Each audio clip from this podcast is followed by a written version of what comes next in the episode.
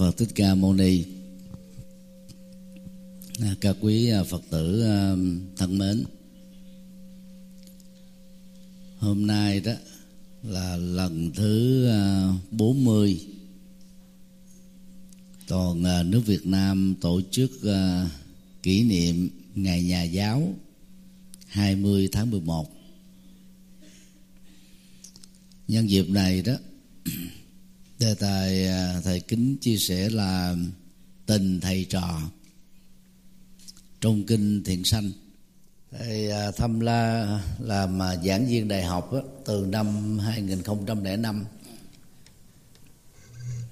và đây là đại học Phật giáo. Hôm nay đó thì thầy sẽ thứ nhất là phân tích tóm tắt cách thức Đức Phật đã đề cao vai trò của nhà giáo.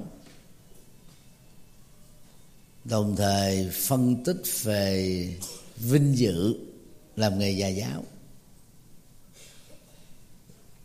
Thông qua đó đó, nhắn gửi thêm về vai trò của nhà giáo Phật học. Nếu như ngài à, hiến chương nhà giáo Việt Nam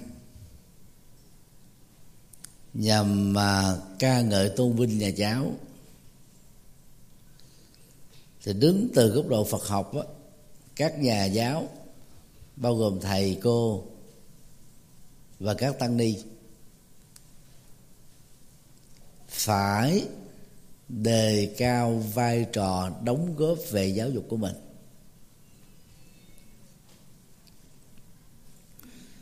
Phần một vinh dự của nghề nhà giáo.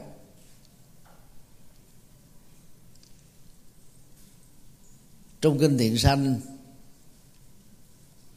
đức phật đề cập đến năm vinh dự mà tất cả thầy giáo và cô giáo đều đạt được. Từ sự kính trọng của các thế hệ học trò, giàu đang học hay đã tốt nghiệp rồi? Giàu vai trò bình dân hay là vai trò cao nhất trong xã hội?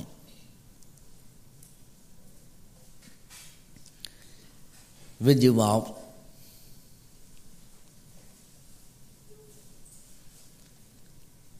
Được học trò, hầu hạ, chăm sóc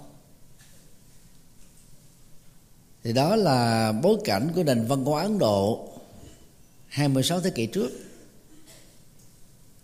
Tất cả các hình thái giáo dục bao gồm giáo dục phổ thông giáo dục tôn giáo và giáo dục triết học.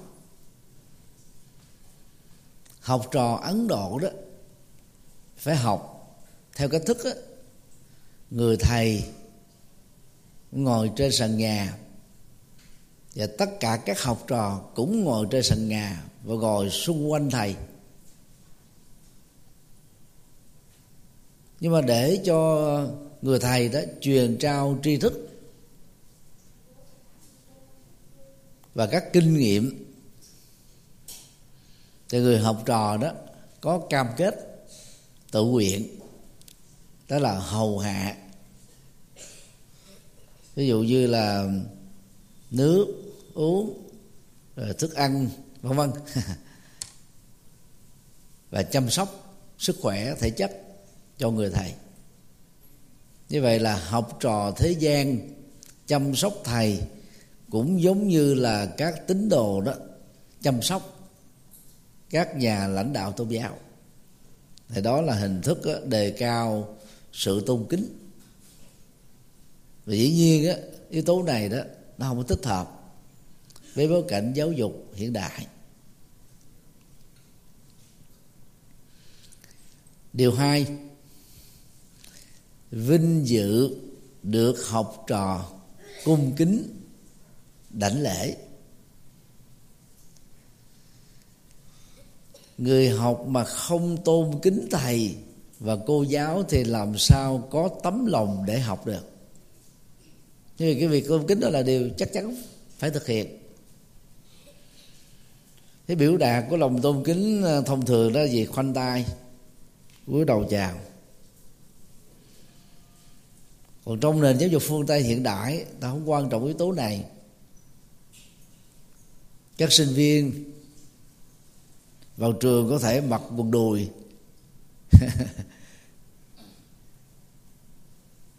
Nhưng mà không được ồn ào trong lớp.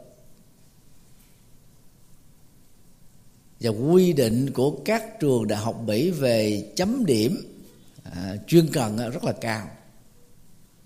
Vấn lớp bao nhiêu giờ có thể là không được dự thi. Và lớp nào cũng phải điểm danh. Như vậy tham dự lớp đều đặn mỗi ngày chăm chú nghe giảng và đặt các câu hỏi để thảo luận là hình thái mà người học trò đó biểu đạt sự trân trọng và kính trọng của mình dành cho người truyền đạt kiến thức cho mình. Thì dầu cho có một số sinh viên giỏi vượt trội, nhưng mà kiến thức trong lĩnh vực được học đó chưa chắc bằng được người thầy truyền trao cho mình. Do đó nếu học được với một vị hoặc thầy hoặc cô giáo giỏi, thì các thế hệ học trò đó sẽ nắm được kiến thức hệ thống, kiến thức nền tảng, kiến thức nâng cao của lĩnh vực đó. Cho nên bày tỏ lòng tôn kính để đón nhận được nguồn tri thức đó là rất là xứng đáng trong quán quán độ nó còn có à, biểu đạt lòng tôn kính bằng đảnh lễ. Đó là cái cách nói của người trung hoa thôi. Thực ra đó, cách tôn trọng mà thế hệ trẻ dành cho thế hệ cha ông của mình đó, học trò dành cho thầy cô giáo, tín đồ dành cho các nhà tôn giáo, đó là người bày tỏ lòng tôn kính sẽ ngồi với cái tư thế à, trò hỏ gọi là chồm hổm.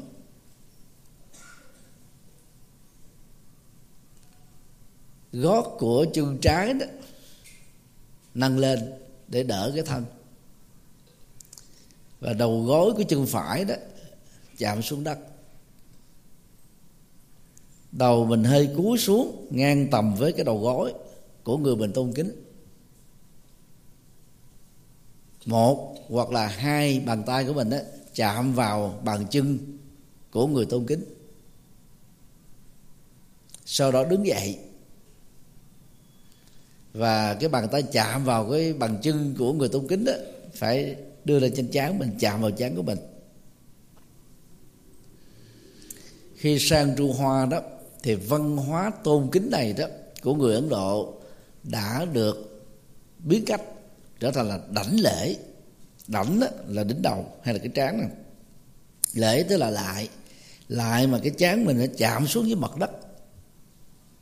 Ở vị trí trước cái bàn chân của người mình tôn kính. Còn văn hóa ấn độ không có đảnh lễ đó. Hiện nay cái cách mà bày tỏ lòng tôn kính như là con đối với cha mẹ và các thế hệ cháu đối với ông bà, học trò đối với thầy cô giáo. Ờ, các phật tử đối với tăng ni, rồi tín đồ đối với nhà tôn giáo đó vẫn còn được duy trì.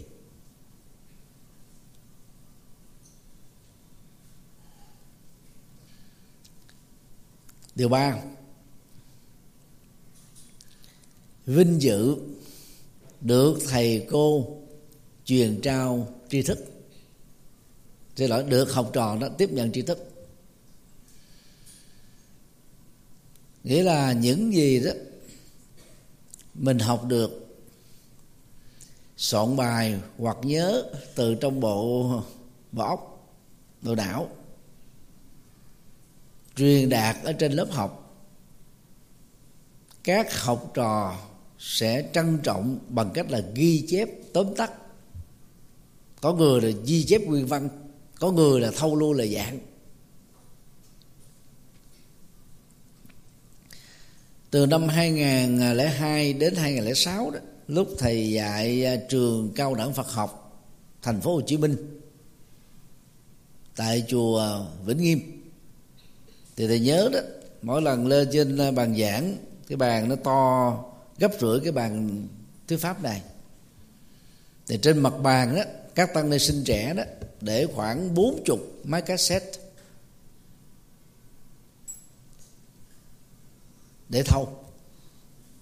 Vì lúc đó nó chưa có các dụng cụ thâu như bây giờ. Và các tăng ni đó, về sẽ nghe đi nghe lại, có người chép ra nguyên nhân để giữ làm tài liệu, vì cái nguồn tài liệu tiếng việt vào thời điểm đó vẫn còn rất khiêm tốn. Thầy dạy hai môn. Thứ nhất là đại thừa khể tính luận phát triển niềm tin vào đại thừa. Môn thứ hai đó lịch sử tôn giáo thế giới tức là dạy 10 tôn giáo lớn. Thì riêng đối với môn thứ hai đó nó không phải là Phật học. Phật giáo chỉ là một phần ở trong 10 tôn giáo đó thôi. Nhưng mà các tăng ni sinh nó vẫn à, có thói quen là để ba bốn chục máy cassette để thọc tiếc là vào thời điểm đó thầy chưa có quay cũng chưa có thâu. Nên là những bài giảng về hai môn này đó không có tài liệu.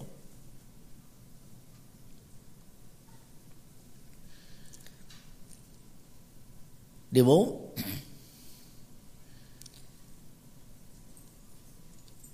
Thuận tùng theo những lời thầy cô giáo dạy.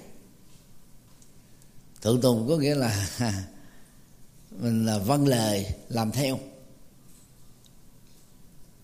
Thứ nhất ví dụ như thầy cô giáo hướng dẫn về à, phương pháp nghiên cứu đối với à, các à, sinh viên từ cử nhân trở lên.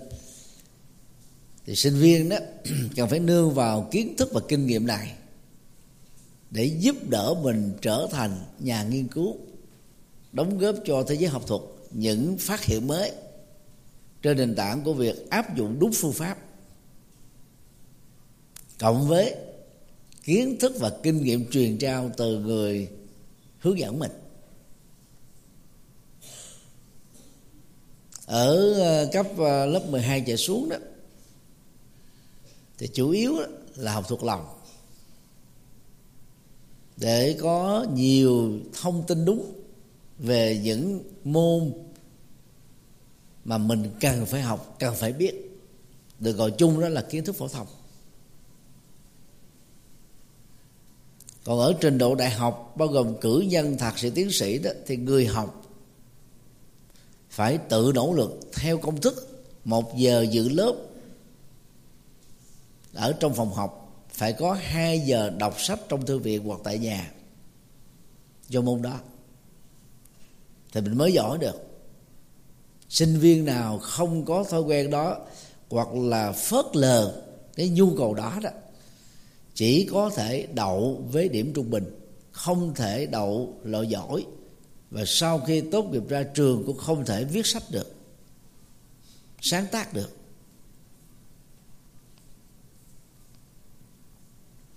Điều năm, vinh dự khi những lời dạy của mình trên lớp được các thế hệ học trò ứng dụng trong cuộc sống tức là ngoài kiến thức học được, đáp ứng cho việc thi và đậu một môn nào đó, thì trong lúc giảng dạy đó, các thầy cô giáo có thể lồng ghép kỹ năng sống, giá trị sống, kinh nghiệm sống. Và đối với những người học trò đó, biết cầu học đó, chẳng những là ghi chép bạn còn nhớ thuộc lào có nhiều người đó nhớ lời dạy nào đó của một vị thầy, của một ờ, cô giáo ba chục năm trước, năm chục năm trước, bảy chục năm trước mà không quên nó trở thành như là phương châm sống ấy.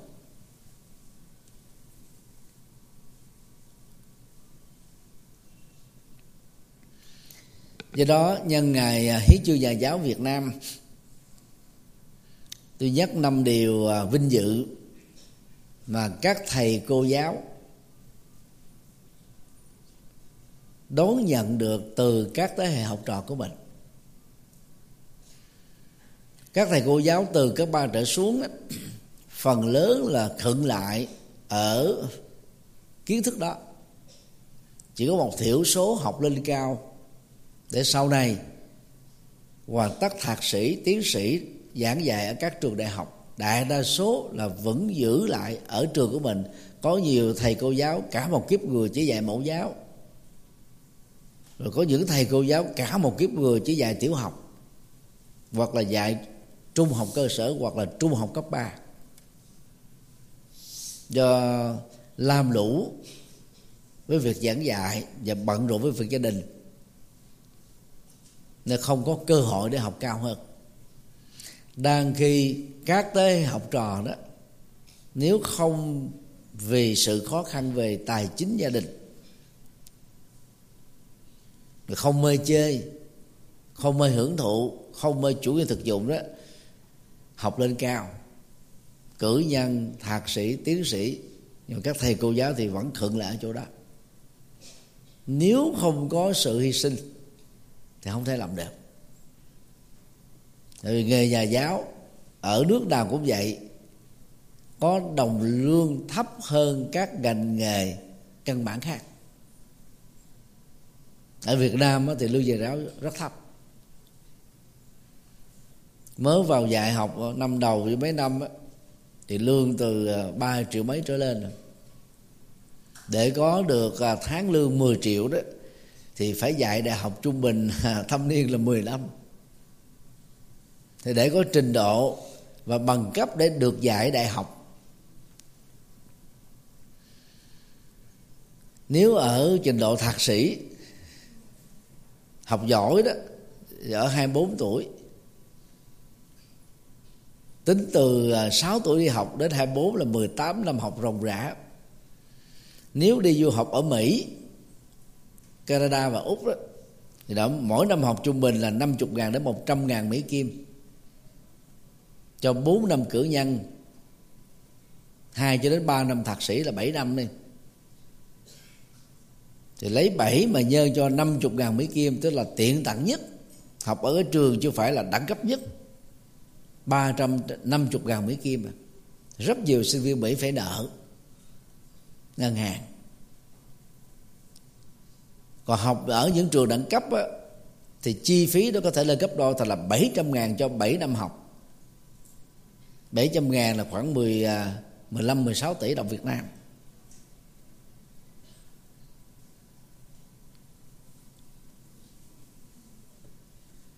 Thì mới có thể có được các bằng cấp cao. Mặc dù bằng cấp không phải là định đến cuối cùng nó chỉ là phương tiện đó. Thông qua đó đó xác định được đó người học đó đã đạt được một cái chuẩn mực kiến thức nhất định trong lĩnh vực nào đó thuộc cái khoa nào đó chứ không phải là biết tất cả. Rồi thông qua đó thì chúng ta thấy là các bậc làm cha mẹ đó hy sinh rất lớn cho con. Cho đi học ở Mỹ, Canada, Úc, châu Âu. Thậm chí là từ năm lớp 10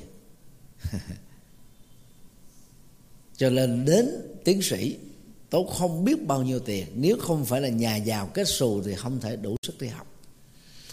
Thì theo thống kê mới nhất của à, bộ giáo dục hoa kỳ, vào à, thượng tuần tháng 11 năm 22 Việt Nam đứng vị trí thứ năm, có số lượng sinh viên du học nhiều nhất ở Hoa Kỳ. Hai nước đứng đầu gồm có Trung Quốc, Ấn Độ. Nước thứ ba đó là Hàn Quốc.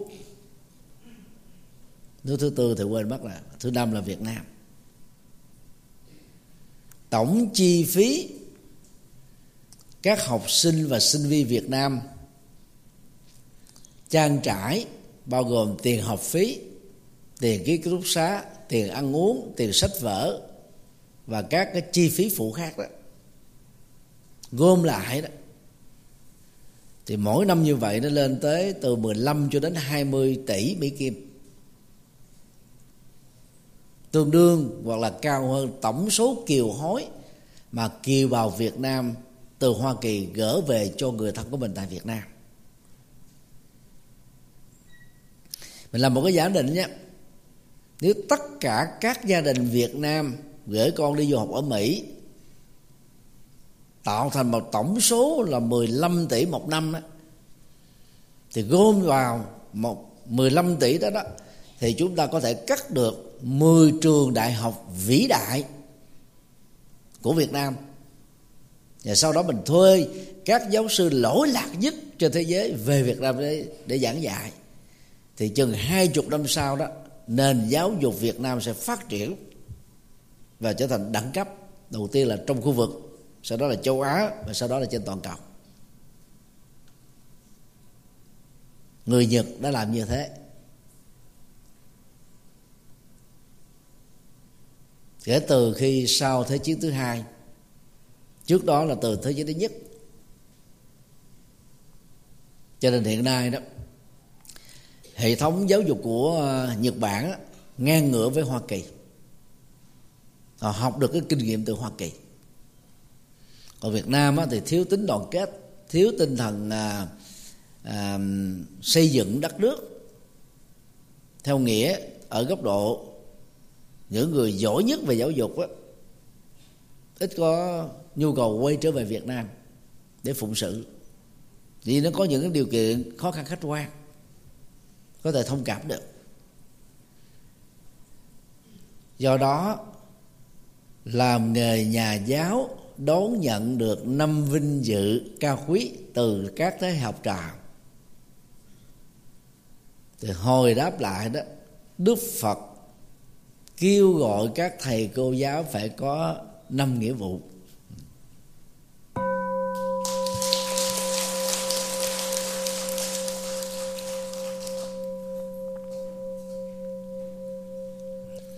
Phần hai nghĩa vụ của thầy cô giáo theo đức phật. Cũng trong bài kinh thiện sinh, đức phật nêu ra năm trách nhiệm hay nghĩa vụ mà các thầy cô giáo đó cần phải thực hiện. Thứ nhất, truyền trao cho các thế hệ học trò đúng với Dhamma. Thì chữ Dhamma đó, trong ngữ cảnh này đó, thường được Việt Nam mình phiên âm là pháp. Có hai nghĩa. Nghĩa một đó, đúng với các quy luật, bao gồm quy luật vũ trụ, quy luật khoa học xã hội, quy luật nhân văn quy luật cuộc sống quy luật thời tiết, quy luật ngày đêm, quy luật nhân quả, tức là tất cả những cái gì mà nó thuộc về quy luật. Thì các thầy cô giáo phải truyền trao kiến thức quy luật. Ở đây đức phật rất là sâu sắc ở chỗ ngài không có nói về cái kiến thức phổ thông, mà nó là kiến thức quy luật. Kiến thức quy luật là kiến thức chuẩn. Không có mê tín, không có gì đoan không bị lệ thuộc vào sự dẫn dắt và áp đặt của tôn giáo. Ở nghĩa thứ hai đó Dhamma là chánh pháp, là chân lý của Đức Phật. Thì ở phần này đó, chỉ có các thầy cô giáo là Phật tử có thực tập Phật pháp mới có thể lồng ghép đạo đức Phật giáo triết học Phật giáo vào trong các bài giảng của mình.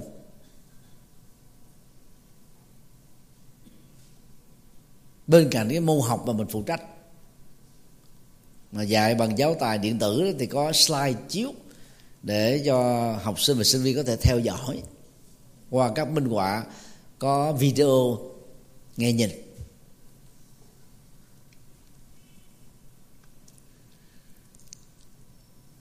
Điều hai,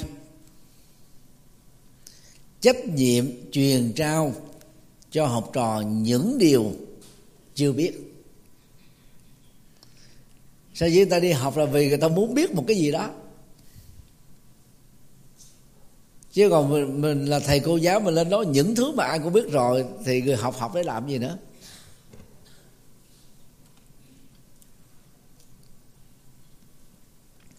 Ở các trường đại học đẳng cấp trên thế giới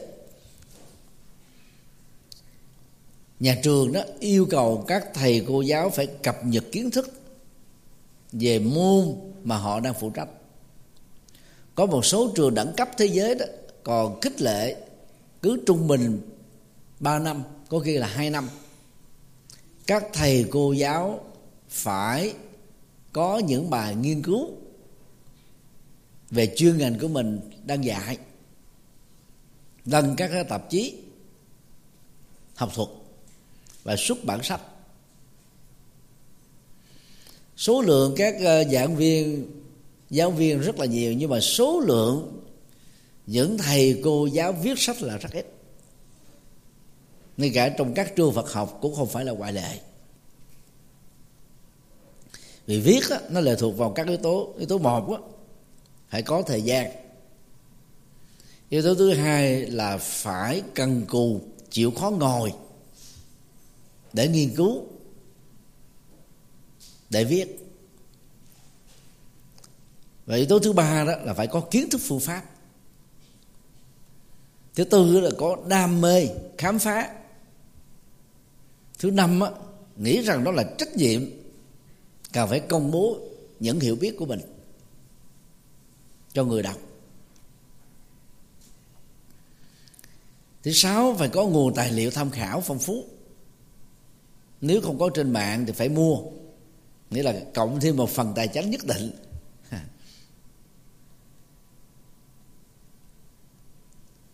Thì bằng cách đó đó chỉ một thiểu số các giáo viên giảng viên ra sách thôi. Còn đại đa số học xong bằng cấp và đi giảng dạy môn mình là chuyên môn hết.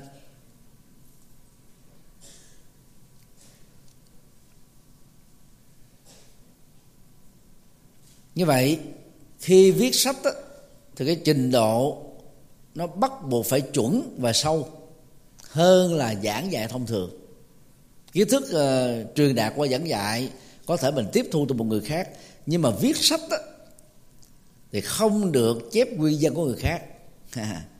Chép người ta gọi là đạo văn. Mà khi chép quy dân thì phải đặt ở trong dấu ngoặc kép trở thành là trích dẫn trực tiếp có xuất xứ ai là tác giả trong tác phẩm nào thông tin xuất bản số trang. Cho nên đòi hỏi công kỹ nhiều hơn.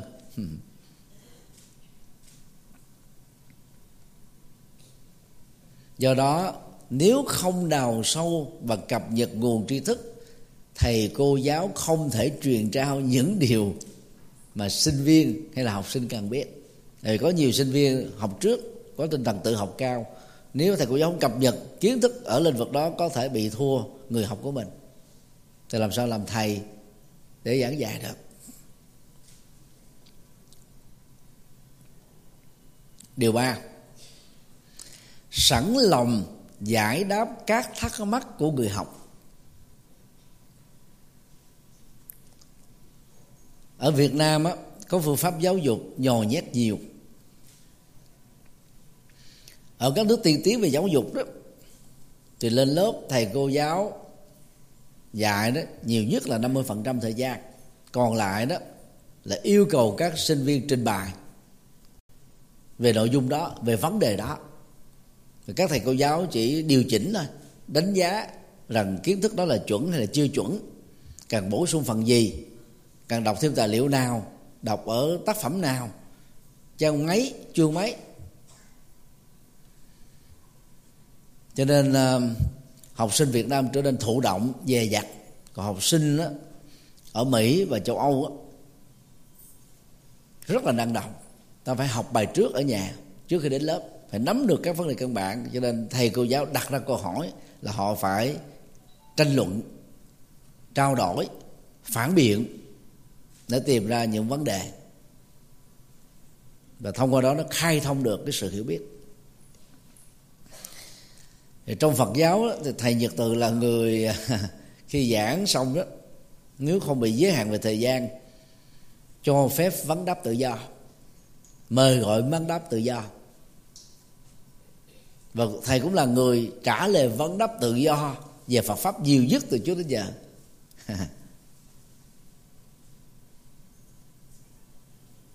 Tại vì có nhiều lúc mình tưởng là những gì mình biết, Người học cũng biết, Cho nên mình trình bày sơ sài Hoặc là trình bày lướt qua thôi. Nhưng mà người nghe thì chưa có thấu tỏ hết. Thì thông qua việc đặt câu hỏi, mình trả lời ra nó mới đi vào cái ngõ ngách, đi vào cái chi tiết, đi vào cái tính chuyên sâu cho thầy cô giáo mà không cho học trò hỏi đó, thì việc đào sâu kiến thức trong lĩnh vực đó có giới hạn. Điều bốn, truyền trao tri thức cho học trò bằng tâm không giấu nghề. Nghĩa là thầy cô giáo phải có tinh thần vô ngã, cái nguồn kiến thức là kiến thức chung, mặc dù mình rất vất vả, tốn mấy chục năm tốn biết bao nhiêu tiền, tốn thời gian, tốn công sức mới có được. Nhưng mà kiến thức không truyền trao trở thành ích kỷ. Bỏn sẻn tri thức đôi lúc còn tai hại hơn nhiều lần so với bỏn sẻn. Thức ăn, thức uống. Đôi khi mình dư thừa mà người khác thiếu, mà mình vẫn vô cảm vô tâm. Rất nhiều người có cái bệnh giấu nghề chỉ muốn mình độc hữu. Độc quyền cái nguồn tri thức đó hiểu biết đó thôi. Không muốn ai bằng mình được. Cho nên không truyền cho ai khi mình còn sống. Đến lúc gần chết rồi đó. Thì trong số các học trò đó tâm đắc người nào nhất đó, thì mới cho người đó có cơ hội được kế thừa. Cái này ta gọi là gia truyền. Tự nhiên trong ờ, làm ăn kinh tế đó thì gia truyền được luật pháp bảo hộ. Người ta hơn nhau ở chỗ cái bí kíp rồi. Trong võ thì nó có bí kíp võ công. Trong ngành học cũng có bí kíp việc học. Trong lĩnh vực nào cũng có bí kíp. Trong nghề nào cũng có bí kíp hết. Nếu được truyền trao không giấu nghề đó, việc chúng ta trở thành người nắm vững lĩnh vực đó rất là nhanh hồi năm ờ, 1997 lần đầu tiên thầy ờ, mua máy vi tính. Bởi vì học à, tiến sĩ mà không có máy vi tính thì đâu có đào sâu nghiên cứu được. Là dù lúc đó internet vẫn còn rất là chậm lục. Tốc độ đó nó bằng một phần hai mươi của bây giờ thôi. Ổ đĩa cứng của máy vi tính lúc đó, đó nó chỉ có được một uh, một ngàn mb bây giờ cái dung lượng nó lên hàng trăm lần như thế hàng ngàn lần như thế. Thì thì ra cái khu uh, Nehru Place là cái khu chợ điện tử lớn nhất của Ấn Độ. Ngồi quan sát cái cách người ta lắp lắp ráp máy vi tính để mình học và ghi chép. Nên sau đó thầy cũng lắp máy được rồi quan sát cái cách người ta nạp phần mềm vô để vận hành hệ Windows. Rồi thầy cũng ghi chép học lớn cũng làm được. Nên là sau đó các tăng ni mới qua, thầy dẫn đi tới đó mua máy, xong thầy lắp ráp, thầy nạp phần mềm. Rồi chỉ lại cái cách sử dụng các phần mềm căn bản. Đó là học bằng sự bắt chước và quan sát.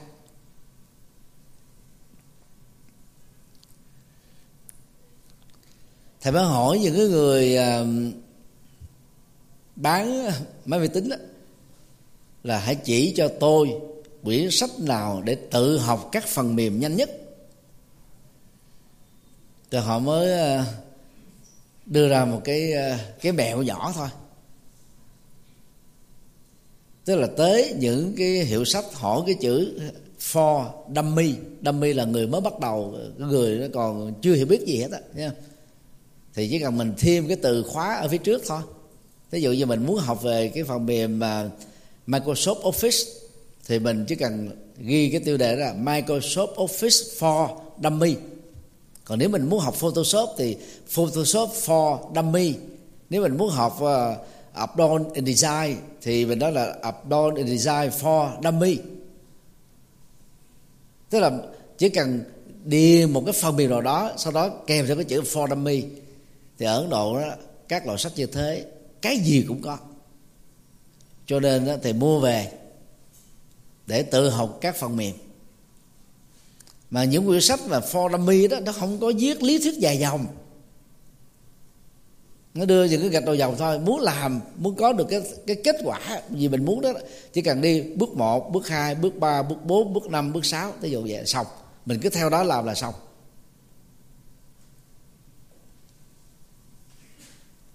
Như vậy, các quyển sách for dummy đó là hướng dẫn kiến thức vỡ lòng, truyền trao kiến thức vỡ lòng để những người có tinh thần tự học đó có thể nắm bắt được mà không phải tốn tiền.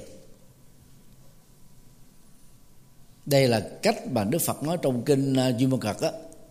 Truyền vô tận đăng, tức là mồi đèn để cho ánh sáng tỏ chiếu từ đèn đó không kết thúc, nó trở thành là vô tận. Tức là từ một ngọn đèn chúng ta mò thành một trăm từ một trăm thành một nghìn từ một nghìn thành một dạng từ một dạng thành một triệu một triệu thành một tỷ một tỷ thành trăm tỷ cứ như thế. Lan tỏa ra nhưng mà cái ngọn đèn đầu tiên vẫn còn nguyên. Đó là ảnh dụ rất sâu sắc. Đừng có sợ khi mình uh, truyền trao kỹ năng à, kiến thức nghề nghiệp rồi mình sẽ mất nghề. Dân gian uh, thường ta nói là cho cho tiền cho sự giúp đỡ công sức chứ không ai cho nghề cho nghề sợ người ta ăn cắp nghề của mình. Đó là bỏn sẻn tri thức về nghề nghiệp. Thầy như từ từ hồi nhỏ đến giờ đó cái gì mình biết là sẵn sàng. Người ta không hỏi mình cũng cố gắng giải thích cho người ta biết. Cái kiến thức phương pháp đó, đòi hỏi đưa lúc mà vắt 10 năm 20 năm để tìm ra. Nhưng mà khi truyền trao chỉ có 5 phút 10 phút là mình nắm vững được rồi.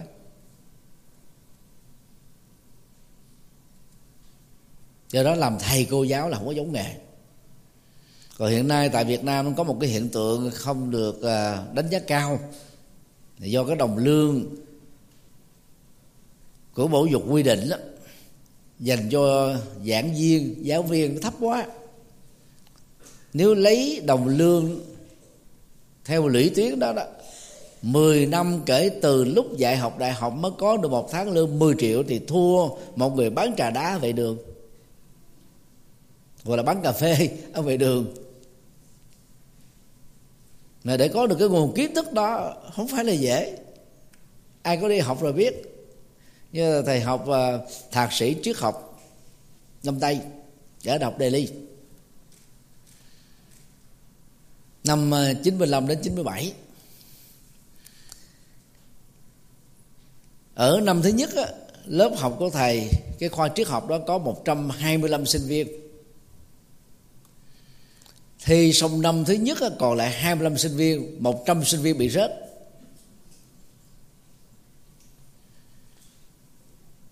Và 25 sinh viên đó đó lại tiếp tục rớt thêm 5 người nữa, đậu được thạc sĩ. Của khóa học đó chỉ còn có 20 trên 125 thì có nhiều cái ngành đó, cái mức loại trừ cũng rất là cao.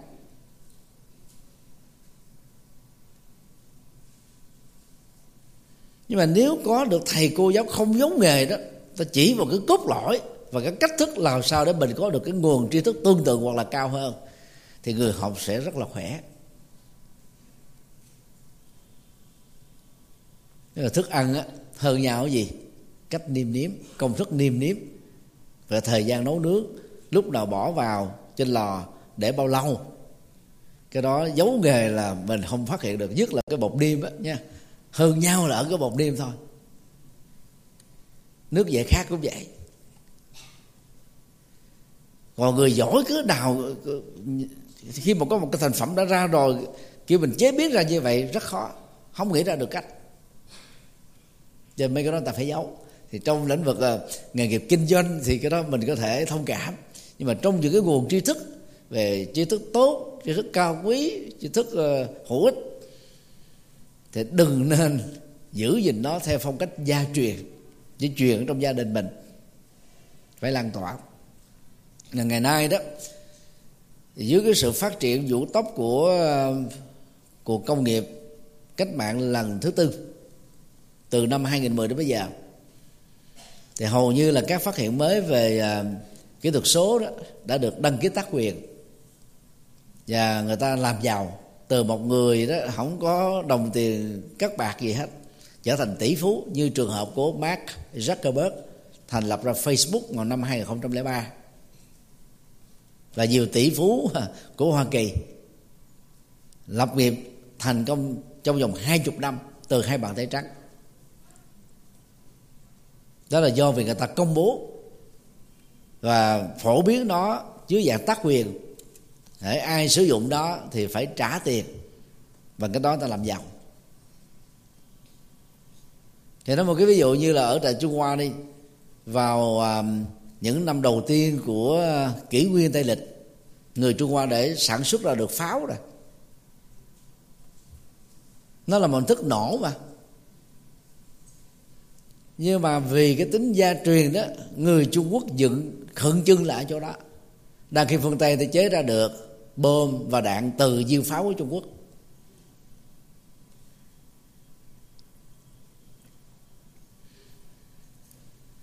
Do đó là con người đó chúng ta phải biết là, là thứ nhất khi mình thừa hưởng cái nguồn tri thức của thế hệ cha ông để lại cho chúng ta thì mình phải có trách nhiệm tìm ra thêm những cái mới và đóng góp cho thế hệ con cháu và đàn em của mình ở tương lai. Cứ như thế nó tiếp nối làn sống sau đó là đẩy làn sống trước.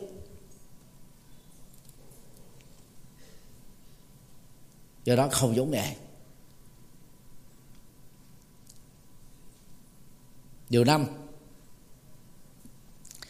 trách nhiệm giúp học trò được trưởng thành và hạnh phúc.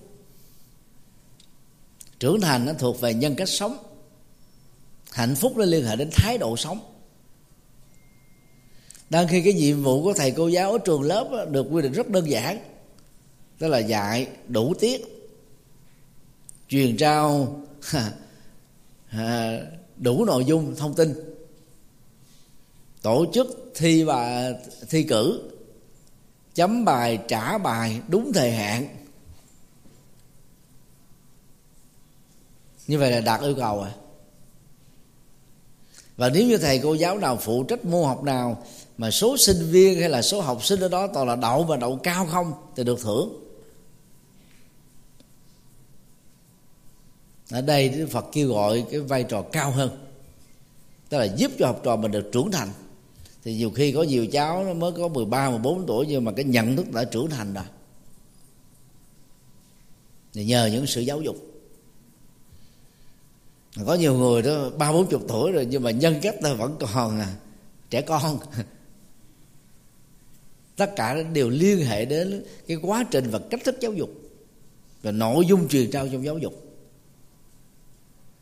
Và không chỉ dừng lại ở trưởng thành, mà còn phải trải nghiệm được hạnh phúc.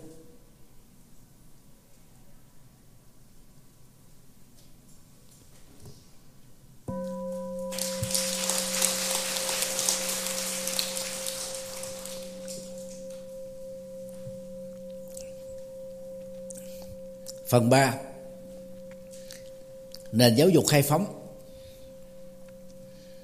Nếu ai ở tuổi U50 trở lên, và đặc biệt là U 60 70 đó, thì chắc chắn là biết cái khái niệm nền giáo dục khai phóng trước năm 75 ở các trường đại học tại miền Nam Việt Nam. Thì giáo dục khai phóng nó nhấn mạnh đến hai hệ giá trị thứ nhất là khai mở trí tuệ. Thứ hai đó là giải phóng đầu óc của con người khỏi những sự thiếu hiểu biết. Cho nên gọi tắt lại thành là giáo dục khai phóng. Và mỗi một trường đại học phải đặt ra bao gồm tầm nhìn của mình, mục đích của mình và triết lý đào tạo của mình. Sau năm 1975 á, thì hầu như phần lớn các trường đại học cao đẳng và các cấp từ cấp ba trở xuống không có triết lý giáo dục. Người ta không quan tâm đến triết lý giáo dục. Do đó đó nó không tạo ra cái nét bản sắc và đặc thù giữa trường A với trường B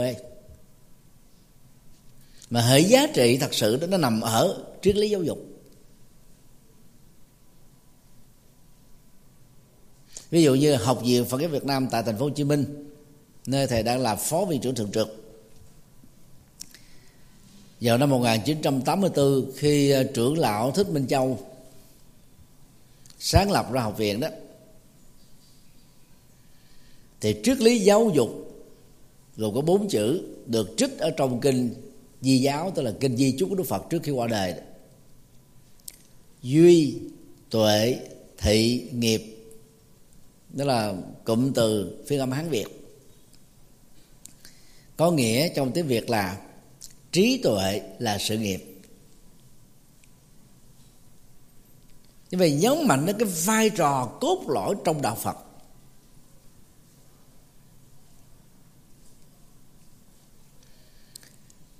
Luôn tiện thầy xin mở một hoạt đơn nhỏ. Con đường trung đạo được đức phật khám phá và truyền bá. Thông qua đó, ngài trở thành bậc giác ngọn với còn bồ đề. Còn có tên gọi là chánh đạo gồm 8 yếu tố. Hay là đường thánh, tám nhánh, đường thánh, tám ngành. Chứ đừng có dịch đó là tám con đường chánh nha, là nó sai nó chỉ có một con đường đó mà nó gồm có tám yếu tố. Trong chữ hán là lúc dân phạm nó không có được rõ ràng như là trong tiếng anh tiếng pháp tiếng đức và nhiều thứ tiếng khác.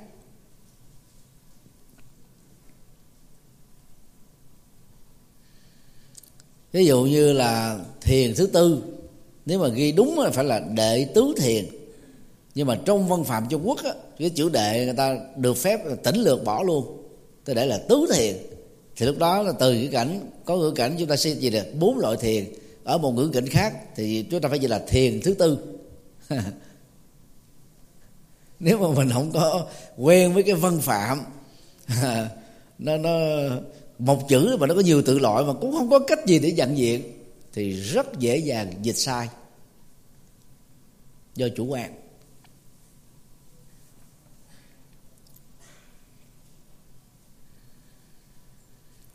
Thì dựa vào con đường chân chánh gồm có 8 yếu tố của Đức Phật đó, thì chúng ta thấy là yếu tố trí tuệ được Đức Phật đưa lên làm đầu.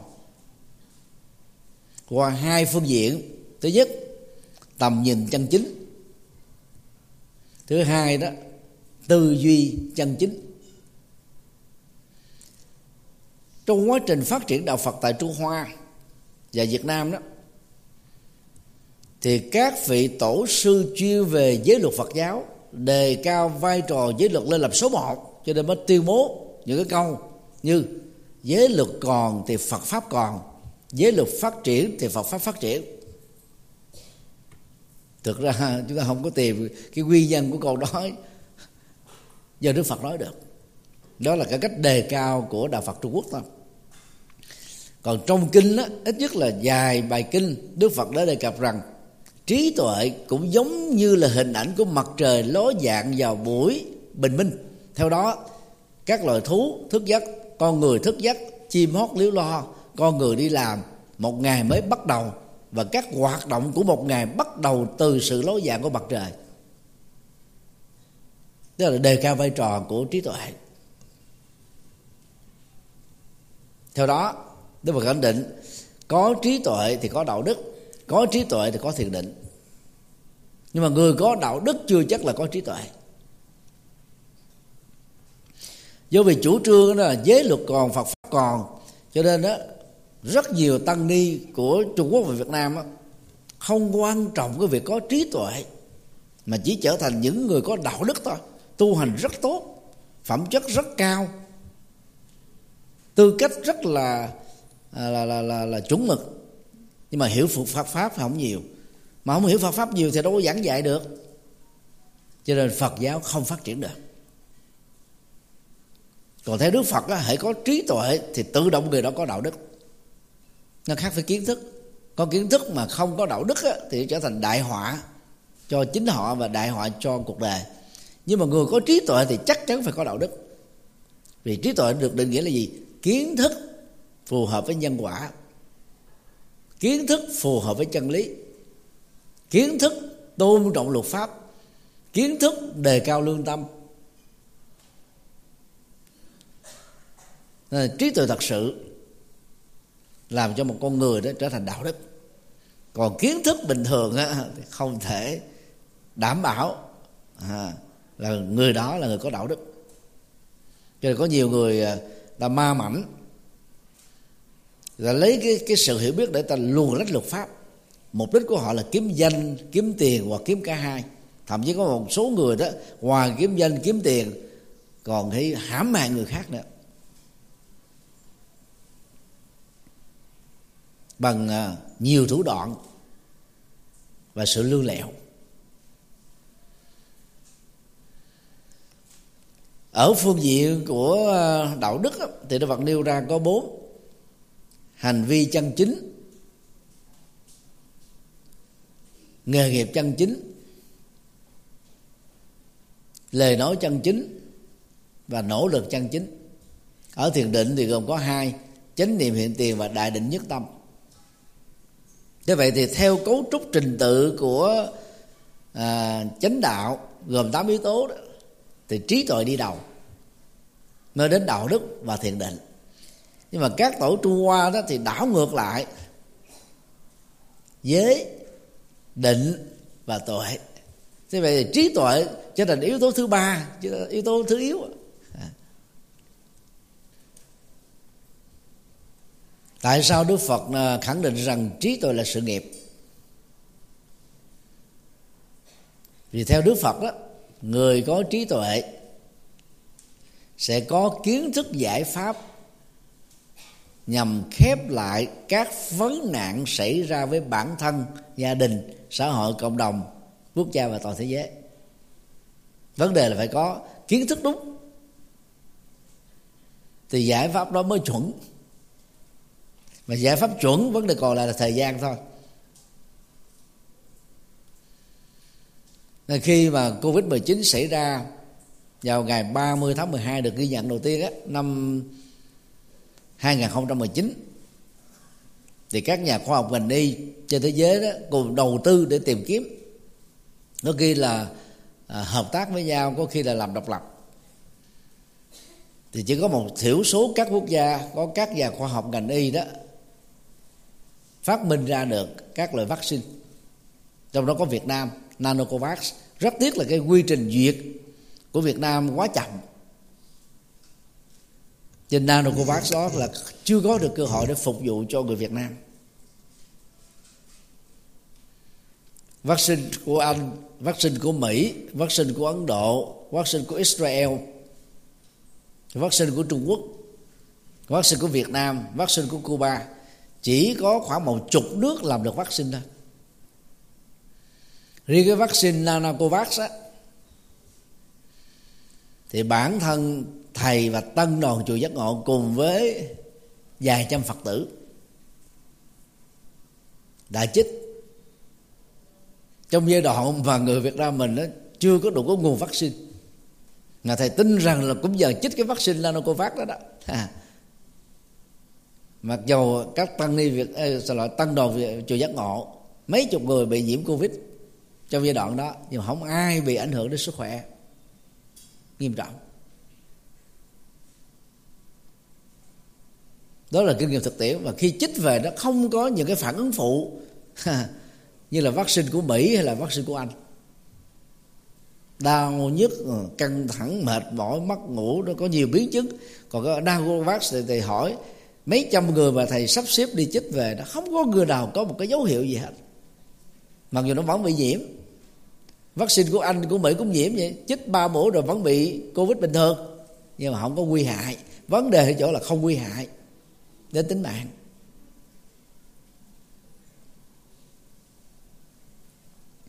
Như vậy nếu vaccine được thừa nhận và công bố có chức năng làm cho chúng ta miễn nhiễm trước cái chết đối với Covid-19 thì đó chính là giải pháp đúng để khép lại covid 19 và bây giờ thì uh, tổ chức y tế thế giới đã công bố rồi. Covid 19 không còn là đại dịch chết người nữa. Thế giới này đã được an toàn bởi nó rồi. Thì phần lớn uh, cư dân trên toàn cầu 8 tỷ người đã chích hai mũi ba mũi à. thầy chích bốn mũi năm mũi rồi.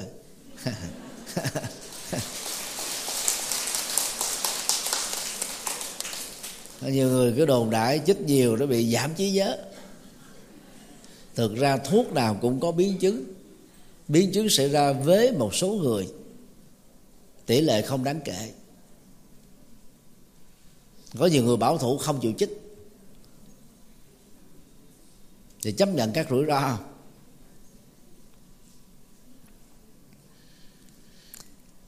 Chắc là quý vị có nhớ cái câu chuyện của một ông lão ở ấn độ. Ông bị à, cảnh sát ấn độ bắt lý do là ngay thời điểm bị bắt là khoảng um, tháng tư, tháng năm gì của 2021 đến thời điểm đó ông đã chích 12 mũi. Thì khi mà tra khảo ổng đó, thì ông trả lời rất là thật tình. Câu hỏi đặt ra là tại sao ông phải giả dối đổi tên họ của mình chích 12 lần?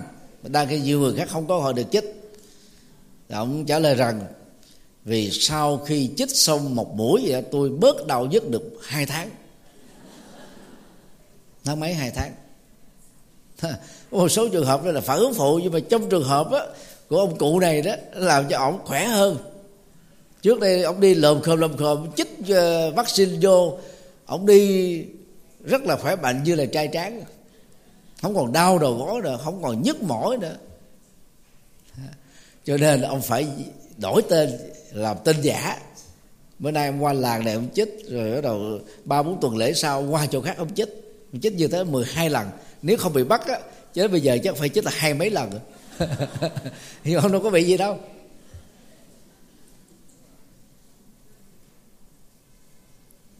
Còn khi mình có tuổi thì mình quên là chuyện bình thường. Lúc mình không chết mình cũng bị quên vậy. Nhưng mà người ta không để ý nhưng mà khi báo nói có người á, kể từ khi chích vaccine vô nó bị quên, cái từ đó rồi giờ tôi không dám chích, tôi sợ bị quên. Thực ra quên nhiều là hạnh phúc à. Chỉ nhớ những chuyện tào lao, nhớ chuyện phiền não, những chuyện khổ đau là tôi làm cuộc đời nó te tu tê bời quá lá. Bởi vì là một cái thước đo nhỏ thôi, ai nằm xuống là ngủ khò khò khò khò có thể làm phiền cho người xung quanh, nhưng mà người đó rất khỏe. Vì đầu ta không có giữ nhiều thứ. Không có buồn dai giận dai hờn dai. Không có kể lễ dai càng dần dai kiếm chuyện dai. Không có gây gỗ dai không có gây sự dai. À, không ẩu đả dai. Qua rồi quên. Phải tập như thế.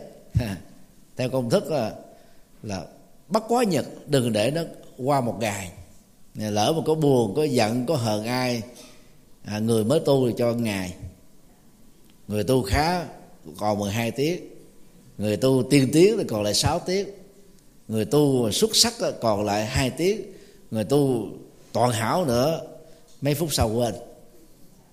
Mỗi người làm thước đo đi. Ai nói một câu là mình phải cản câu ai nói một câu phải đến chín câu ai nói một câu phải là phản hồi lại vài câu thì biết là còn tu chậm lắm đó tức là mình chưa làm chủ được cái lỗ tai. Nên trong cái chữ hán đó, nó có sáu cách cấu tạo chữ. Mà một trong sáu cách đó, nó mang tính triết lý lắm. Ví dụ như chữ thánh, thì nó gồm có ba bộ thủ. Bên tay trái đó là chữ nhĩ, là lỗ tai. Nó hình thù của lỗ tai luôn. Rồi bên tay phải, nó chia làm hai. Ở bên trên đó là chữ khẩu, tức là cái miệng. Bên dưới đó là chữ vương tức là người làm chủ. Ông vua nghĩa là làm chủ. Chủ một đất nước, mà đất nước đây là tâm và thân của mình.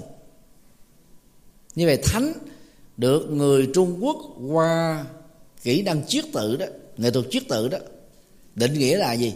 Bất kỳ ai làm chủ được sự nghe của lỗ tai, sự tiêu thụ của cái miệng và sự phát ngôn của cái miệng, người đó là thánh. Nghĩa là làm chủ sáu giác quan lấy tai và và và miệng làm tiêu biểu thôi. Mở rộng đó là sáu giác quan. Rất là gần với triết lý Phật giáo. Bây giờ quý vị nghe ta thị phi quyền rủa chửi bới mình mà mình không buồn, không giận là thành tu khá đó. Còn tao nói một câu thôi, chỉ biết đúng sai là mình phải cả lại liền. Đó là chấp cái tôi. Quan trọng quá về cái tôi còn đến lúc đó, trong bạn bè trong anh chị em cha mẹ con cái vợ chồng à, đối tác mà nói giỡn nói chơi thì những người mà không có chấp người ta thấy bình thường mà thậm chí nói thiệt người ta cũng thấy bình thường. Còn người chấp vào cái nói cần không cần biết nói thiệt hay nói chơi.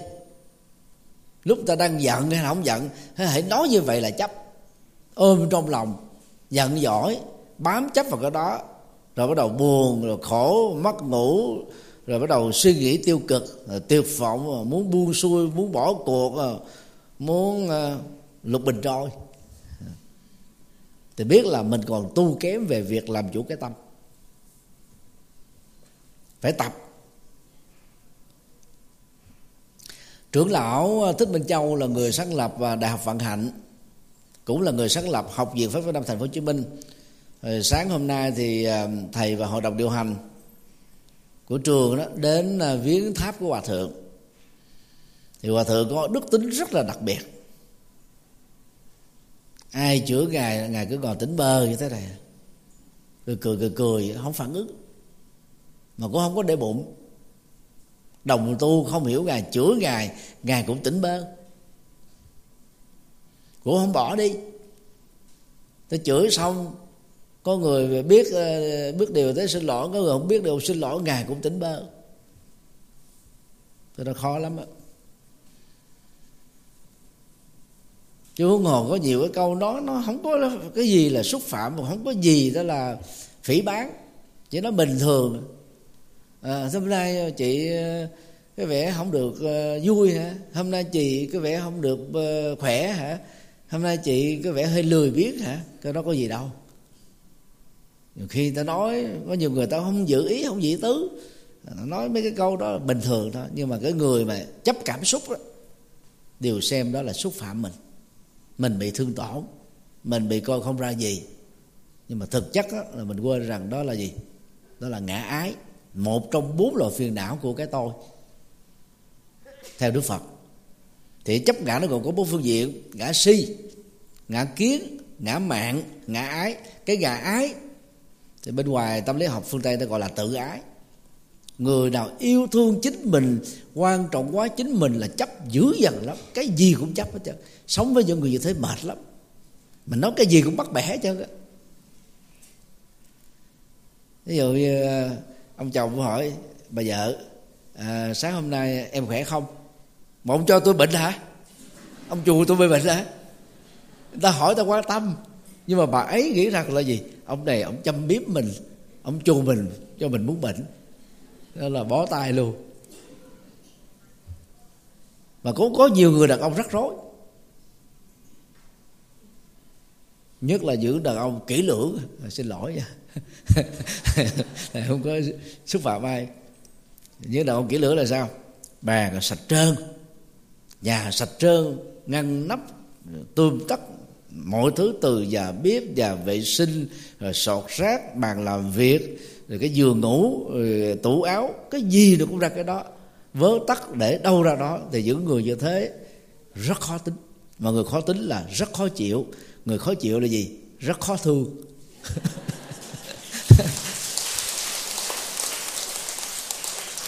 Bởi vì họ dễ bị phiền não. Thì những người đó đó chấp vào cái sạch chấp về cái tôm tắt thì tư vấn có nhiều cặp vợ chồng, ông chồng muốn ly dị chỉ vì lý do là bà vợ bắt bắt bẻ hoài. Đàn ông thì ta lại ờ, xề xòa về cái chiếc dép để đầu a, chiếc dép khác để đầu b, cái vớ quăng cái trên giường, cái vớ quăng ờ, ở ghế ngồi. Đó là chuyện bình thường. Mười ông đàn ông là hết chín ông vậy rồi nhưng mà quý bà nào mà quá kỹ lưỡng, quá quá chấp vào cái sự nghiêm túc. À, rất là phiền não. Lúc đầu thì có thể mấy tháng đầu còn thương nhau đó không có để ý cái đó bỏ qua hết. Và cảm thấy rất hạnh phúc mình làm lại thấy là cái vai trò quản trị gia đình mình rất là ngon.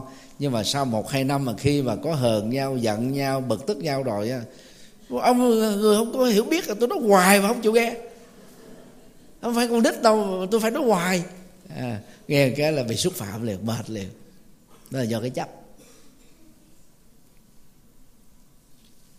Cho nên bớt chấp vào chính mình theo nghĩa ngã ái đó à, là mình bớt khổ. Còn bằng không là khổ dữ dằn lắm. Như vậy giải phóng được cái sự chấp ngã đó là sống với trí tuệ. Mà không là chúng ta vẫn sống với trí thức và sống với cảm xúc. Mà trí tuệ mới chính là hệ giá trị quan trọng nhất trong đạo phật. Cho nên khi nói đến cái nền giáo dục khai phóng đó, thì cái kiến thức mà cụ thể nó thể hiện qua kỹ năng sống và giá trị sống đã làm cho con người đó trở nên hữu ích hơn được nhiều người mến hơn. Còn đạo phật đó, nâng cao hơn chút xíu là về sao phải có được trí tuệ. Trong ờ, kinh tập Sutta Nipata đó, Đức Phật nói, trí tuệ là ánh sáng soi tỏ thế gian. Nó là cho mình thấy rõ được tại sao có những người đó, gọi là cố chấp, có những người ngu si, có những người tham lam, có những người giận dữ, có những người ác độc, có những người lạc lọng có những người bất chấp, có những người chỉ biết tiền có những người chỉ biết cầu danh, có những người chỉ biết cầu lệ có những người chỉ biết đi ăn cắp người khác. Và cũng có nhiều người đó là rất tốt, vô ngã vị tha từ bi hỷ xã. Tuệ giác sẽ giúp cho chúng ta thấy rõ hết, soi thấu được hết.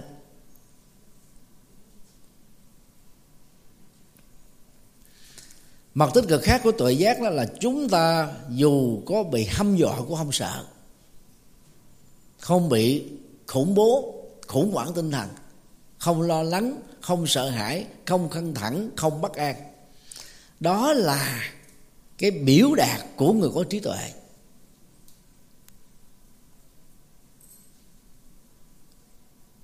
Vì người có trí tuệ thấy rồi cái mối quan hệ nhân quả của mọi thứ. Nếu một việc làm nào đó mà nó chưa chuẩn, nó sẽ trổ quả, không ở thời điểm này thì cũng ở thời điểm khác cho nên quan hệ chấp nhận nó có gì đâu phải sợ. Mà có gì đâu phải lo.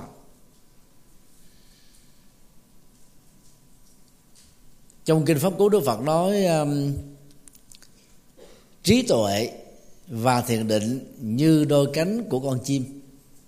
Tức là nơi nào có một người có trí tuệ thì tự động người đó làm chủ các giác quan của mình trong đi, đứng, nằm, ngồi. Đó là bốn quan nghi lớn.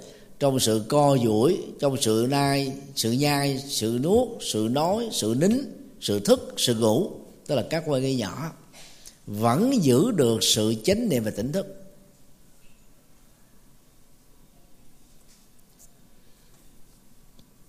Và người có trí tuệ là người không chấp. Qua rồi người ta buông xả. Nên tâm họ thoải mái, còn người chấp bắt đó thì cái đầu của họ mệt lắm. Và họ làm người khác cũng mệt theo. Stress và họ tìm lý do để để để biện hộ cho cái cái cái cái phiền não, cái stress của mình. Và đang khi Đức Phật dạy chúng ta đó là gì? Phiền não, không có giá trị, không xứng đáng để mình giữ trong đầu. Cho nên mình phải cố gắng thực tập thực tập theo đạo Phật phải thực tập ở những cái thời khắc đó. Chứ không phải là một ngày lên bốn thời kinh, nhưng mà ra bên ngoài, mình cứ phiền phiền não hoài thì cái đó là mình chỉ thời kinh hình thức thôi, chứ chưa có thực tập trong lúc mình trải nghiệm thời kinh. Thì cốt lõi của thực tập làm sao là phá được chấp ngã, qua bốn phương diện, ngã si, ngã kiến, ngã mạng, ngã ái. Thứ hai đó, phá được cái sự si mê mê tín, dị đoan sợ hãi, hoang mang, do dự, rồi ờ, chần chừ bằng thần, mệt mỏi ờ, muốn bỏ cuộc, muốn buông xuôi, tuyệt vọng. Tất cả cái này đó là con đẻ của vô minh. Nếu mà mình còn sống với những cái thái độ đó là mình biết là mình chưa có trí tuệ. Bị cái cái cái cảm xúc nó chi phối nhiều quá.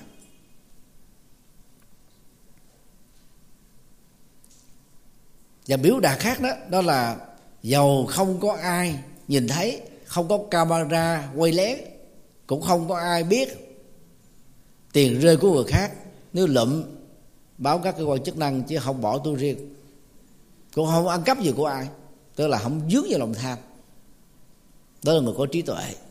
Còn người có kiến thức mà không có trí tuệ đó, thì họ ăn cắp mà ăn cắp còn bài bản, ăn cắp có hệ thống. Không chỉ là rút ruột công trình mà rút da công trình luôn cả ruột và da rút sạch sạch sạch, không còn gì hết. Đó, họ luôn lạch luật pháp. Từ những người mà tham gia mạng xã hội như là youtuber, facebooker, tiktoker, mà nếu thiếu thiếu trí tuệ đó, thì họ sẽ rất là ma lanh, ác độc, dữ dằn bất chấp, chửi bới xúc mạ du ờ, cáo, xuyên tạc để họ kiếm tiền qua cái lượng view. và tính tương tác ở trên các clip do họ nói. Nhưng mà họ nghĩ là họ khôn hơn họ thông minh hơn luật pháp. Đó là sai lầm lớn. Họ thông minh hơn họ qua mặt được. Họ thách thức với các cơ quan chức năng à, luật pháp. Đó là sai lầm lớn. Giả sử có có thể trót lọt được đó những cái lỗ hổng của luật pháp đi thì cũng không ai qua mặt được thông minh hơn được luật dân quả cứ nghĩ như vậy thì tự động lỡ mà có làm việc gì xấu làm xấu ít một chút. Và khi làm đó, là cảm thấy rai rứt. Sau đó cam kết không làm được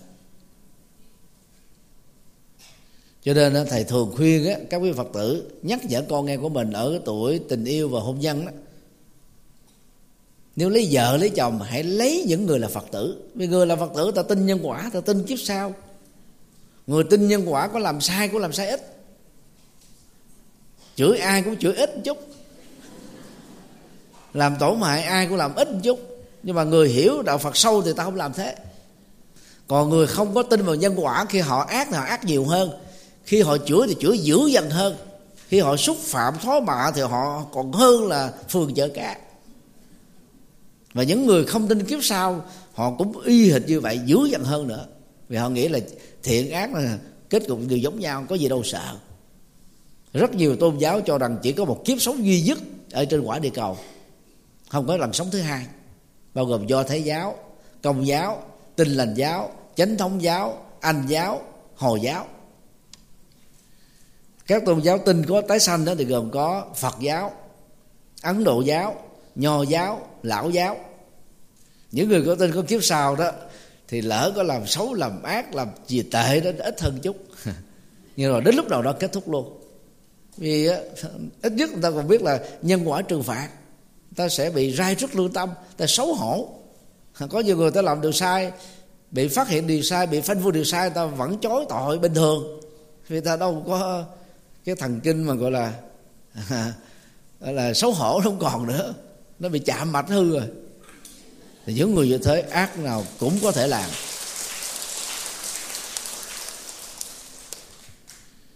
Như vậy giáo dục khai phóng không chỉ đơn thuần là mở cặp mắt tri thức và giải phóng cái sự nô lệ của con người vào những sự thiếu hiểu biết mà theo đạo Phật đó, nó phải nhấn mạnh ở việc đào tạo để nuôi dưỡng cho người đó có được tuệ giác. Dĩ nhiên các trường à, thế học làm sao làm được? Nó liên hệ đến chức năng của các trường Phật học của các nhà giảng Phật học. Nên là các cư sĩ mà tập sự xuất gia với với thầy đó, thì thầy khuyên và đầu tiên thầy nói trước. Khi đến với thầy thầy không bao giờ nhận liền. Thầy nói khoảng chừng 15 đến 20 phút, đưa ra một số vấn đề. Thứ nhất, có đọc sách của thầy chưa? Có nghe băng giảng của thầy chưa? Nếu chưa, về đọc và nghe. Thứ hai, xem đó là có thích hợp với phong cách hành đạo của thầy không? Nếu không thích hợp, đi về tìm chỗ khác tu. Vì tu thời gian cũng bỏ. Thứ ba, khi đi tu bắt buộc phải học, tối thiểu là cử nhân. Và chuẩn nhất là cử nhân Phật học.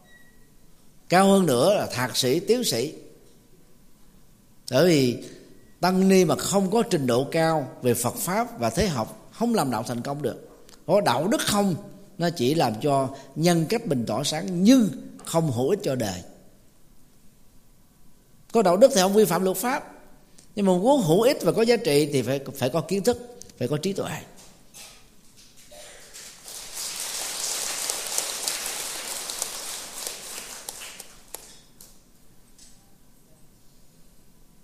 Phần lớn khi tới với thầy thì đưa ra mấy điều kiện đó, vài bữa sau thấy mất tiêu quay trở lại còn phần nữa, có trường hợp chứ còn có một phần ba. Mới có mấy bài thực tập do nhỏ nó không đậu, không nổi sao tu chọn đời được? Mình kêu nghe về, nghe mấy bài giảng giảng về hạnh nguyện xuất gia. Rồi hiểu về vai trò của tu sĩ không? Mà còn không chịu nghe, không chịu đọc, làm sao đi tu? Đi tu phải học mình phải học nhiều hơn người đời thực ra đức phật học dữ dằn lắm.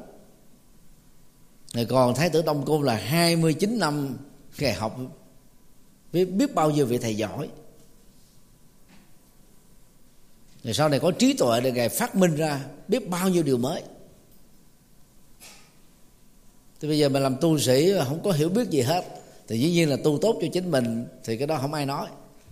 Có thể có thể làm được nhưng mà rất rủi ro vì không có kiến thức đúng giống như không có bản đồ đúng thì đi đường phần lớn là đi trật đi sai đi lòng vòng.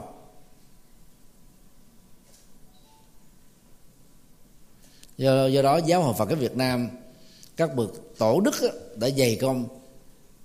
Hiện nay thì chúng ta có được bốn học viện Phật Việt Nam ở Hà Nội ở Huế ở Thành phố Hồ Chí Minh ở Cần Thơ. Cấp cao đẳng Phật học thì có 9 lớp trung cấp Phật học thì có 35 trường sơ đẳng Phật học chỉ có thành phố Hồ Chí Minh có được mấy chục được ờ, mấy trường thôi. Nhưng mà số lượng tăng ni đi học ít lắm, chiếm khoảng ờ, 15% hiện nay là có ờ, 57.000 tăng ni trên toàn quốc. Số lượng đang theo học hiện tại đó tổng cộng hết. Từ cái cấp sơ đẳng, trung cấp, cao đẳng cử nhân, thạc sĩ, tiến sĩ Phật học. Khoảng tầm ba ngàn rưỡi người. Nó nằm lên cao được bốn ngàn người thôi. Rồi dĩ nhiên là mỗi năm đều đều có con số đó, vì sau một thời gian tu, một số vì hoàn tục thì cái việc đào tạo nó phải diễn ra liên tục mỗi năm. Cho nên đó các cư sĩ như là tuổi trẻ đó, thì khích lệ đi tu. Nhưng mà đi tu phải nêu quyết tâm là học Phật tới đây đến chốn. À. Vì mình là người dẫn đường, mà con đường mình không thông là sao dẫn? Chẳng lại đi chơi trên đường. Mình dẫn đường để hướng ta đến con đường ngắn nhất có thể, an toàn nhất có thể, và đến được cái mục đích tốt nhất có thể còn người không biết đường sao dẫn. Nên thầy khuyên quý vị cứ đi hỏi đường đừng hỏi người ấn độ nha. Vì họ không biết, họ cũng chỉ. Đi trật mình ráng chịu thôi. Họ nhiệt tình mà. Thì có nhiều người vậy đó, không biết, hỏi người ta cũng nói giống như là biết vậy đó. Cho nên chỉ dựa vào thái độ nhiệt tình không là không đủ à, chúc tất cả được an lành.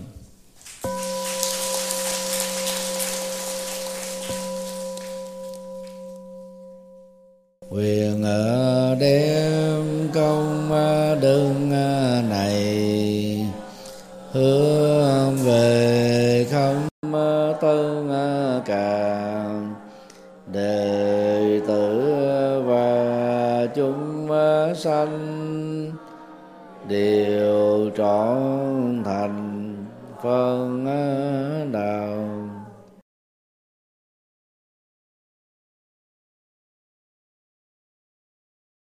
Thư vận động xây dựng chùa Quan Âm Đông Hải, tỉnh Sóc Trăng. Kính thưa các mạnh thường quân và các quý phật tử, tôi xin chia sẻ vị vọng về lý tưởng xây dựng chùa, mở trung tâm tu học, giúp cho các phật tử được an vui và hạnh phúc. Chánh pháp lưu truyền do công dấn thân của hàng tăng sĩ thiều môn hương thịnh nhờ hạnh dân cúng của người tại gia. Tục ngữ việt nam có câu, xây chùa, tạo tượng đúc chuông. Ba công đức ấy, thập phương nên làm. Giá trị của ngôi chùa là rất cao quý. Như hòa thượng mãn giác đã nêu mái chùa che chở hồn dân tộc, nếp sống bao đời của tổ tông. Thực vậy, đã từ lâu, ngôi chùa phật giáo không chỉ là không gian tâm linh, nơi tu học đạo đức, thiền định và trí tuệ của các tăng sĩ, còn là trung tâm giáo dục, văn hóa, đạo đức và sinh hoạt cộng đồng của người dân địa phương, giúp mọi người quay về chánh đạo, bỏ mê tín dị đoan, khép lại khổ đau, mở ra an vui và hạnh phúc. Vì hạnh nguyện hoàn pháp là nhiệm vụ, lễ sinh làm sự nghiệp, ở phạm vi rộng lớn, cho mọi thành phần, xã hội và nhóm lứa tuổi khác nhau. Ba thập niên rưỡi qua, từ năm 1984 đến nay 2019 tôi đã không ngừng nỗ lực trên cầu Phật đạo, dưới độ nhân sinh. Theo tinh thần phụng sự nhân sinh, tốt đời, đẹp đạo, sáng soi đạo pháp, hộ quốc an dân. Tuy nhiên, do giới hạn không gian trong 850 mét vuông, chùa giác ngộ, thành phố Hồ Chí Minh do tôi làm chủ trì dầu từ năm 2016 sau khi khánh thành, sau đợt trùng tu, có đến 7 tầng lầu. Cũng chỉ đủ sức chứa cho khoảng 1.200 người tu học cùng một lúc. Đối với tu học nội trú như khóa xuất gia vô duyên, chỉ đủ sức chứa 175 người ngủ lại về đêm. Do vậy, nhằm mang lại các lợi ích cho hàng vạn phật tử hữu duyên chùa giác ngộ. Càng có thêm nhiều ngôi chùa chi nhánh ở các tỉnh thành để nhân rộng mô hình tu học sẵn có, mang tính nhập thế, hiệu quả cao. Với nguyện ước chân thành đó, tôi được sự giúp đỡ rất tận tình của ban trị sự, giáo hội Phật giáo Việt Nam, tỉnh Sóc Trăng và thể theo tâm nguyện của Phật tử địa phương. Ủy ban nhân dân tỉnh Sóc Trăng tại công văn số 540 ngày 30 tháng 3 2018 đã chấp thuận chủ trương cấp 18 hecta đất và giao tôi làm chủ trì chùa Quan Long Hải tại khu du lịch Hồ Bể, xã Vĩnh Hải, thị xã Vĩnh Châu, tỉnh Sóc Trăng. Vào ngày à, 20 tháng 5 2018, công trình này được động thổ xây dựng với sự tham dự của 3.500 Phật tử tại địa phương và các tỉnh thành lân cận. Theo kế hoạch, quý 2 2019 kể từ khi được giấy phép thì công trình xây dựng này sẽ được hoàn tất trong vòng 3 đến 4 năm. Chùa Quang Vinh Hải có các hạng mục gồm cổng tam quan, tòa chính điện cao 30 m gồm một trệt và một lầu. Mỗi sàn 3.000 mét vuông diện tích. Có sức chứa với từng trệt và lầu một là khoảng 6.000 người tu học cùng một lúc. Ngoài nhà tổ tăng xá thì chùa Ông Đông Hải sẽ có từ 6 đến 8 khách xá một trệt ba lầu có sức dung chứa cho hàng ngàn phật tử tu học. Tượng đài tiêu biểu tại chùa này đó là tượng Bồ Tát Quan Thế Âm, hướng về biển đông, cao 49 mét, gồm ba mặt, bảo vệ chủ quyền biển đảo của Việt Nam, cũng như là sự bình an của người dân tại địa phương. Trong à, ngôi chùa này đó, ngoài các tượng đài Phật, Bồ Tát, a la hán thì còn có công viên phật, công viên hòa bình, công viên văn hóa và công viên tình thương với các tượng đài và các biểu tượng bằng đồng, bằng đá từ 1 m sáu cho đến 3 mét. Tổng chi phí xây dựng chùa ông Đông Hải khoảng 300 đến 350 tỷ đồng Việt Nam khi hoàn thành đây sẽ là trung tâm tu học lớn, phát triển Phật giáo, thực tập tỉnh thức, trải nghiệm từ bi, có khả năng phục vụ từ 5 đến 6 ngàn Phật tử tu học đời trú cùng lúc. Tôi cho rằng Phật sự to lớn mang tầm vóc phụng sự nhân sinh cho hàng vạn người như trên, chỉ có thể sớm được hoàn thành là nhờ vào sự phát tâm bồ đề cúng dường tịnh tài tịnh vật tịnh lực của các mạnh thường quân và các phật tử gần xa.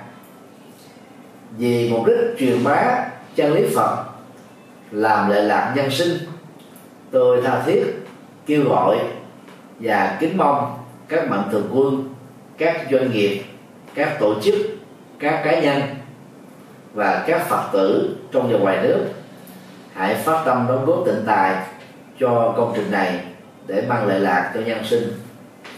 Với niềm tin vào Phật pháp và sự trợ duyên của quý tôn đức tăng ni, nhất là sự phát tâm của các quý phật tử thập phương, tôi tin rằng công trình chùa quan âm đông hải sớm được hoàn thành viên mãn. Ân đức của toàn thể quý vị là động lực to lớn giúp thầy trò chúng tôi phụng sự nhiều hơn nữa cho Phật giáo và dân tộc Việt Nam. Tôi thành kính tri ân tán dương công đức, cúng dường của các quý vị.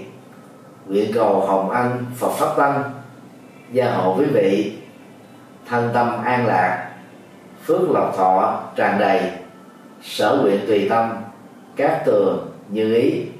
Nam mô công đức lâm bồ tát.